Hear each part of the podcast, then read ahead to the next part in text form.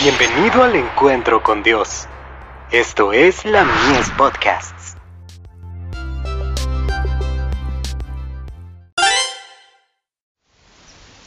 Cada día con Dios. ¿Cómo hacer frente a la oposición? Oh Timoteo, guarda lo que se te ha encomendado, evitando las profanas pláticas sobre cosas vanas, y los argumentos de la falsamente llamada ciencia, la cual profesando algunos, se desviaron de la fe. Primera de Timoteo 6, versos 20 y 21. En nuestra obra en favor de Dios tendremos que hacer frente a mucha oposición. Los judíos trataron de que la gente no creyera en Cristo echando mano de la falsedad y el engaño. En la actualidad los falsos maestros recurrirán a cualquier medio para impedir que la gente obtenga un conocimiento de la verdad.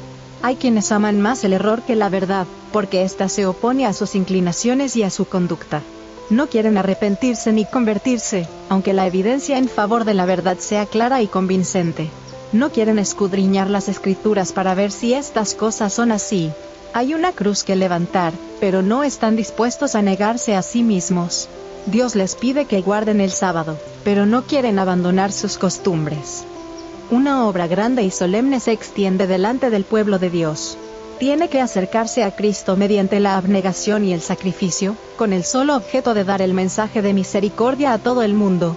Algunos trabajarán de una manera y otros de otra, de acuerdo con la dirección de Dios.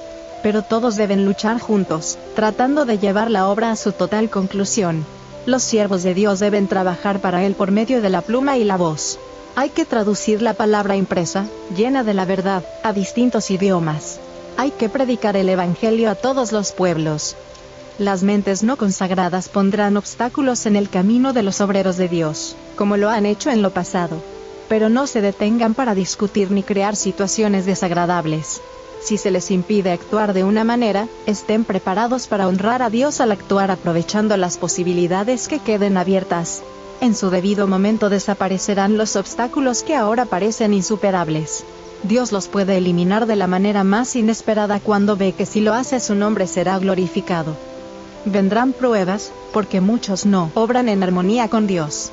Asegúrense de que ustedes caminan delante de Él con mansedumbre y humildad, Puede ser que se los malinterprete, y eso ocurrirá. Pero los maledicentes tendrán que avergonzarse si ustedes manifiestan constantemente la dulzura del carácter de Cristo. Carta 193, del 31 de julio de 1901, dirigida a mis queridos hijos.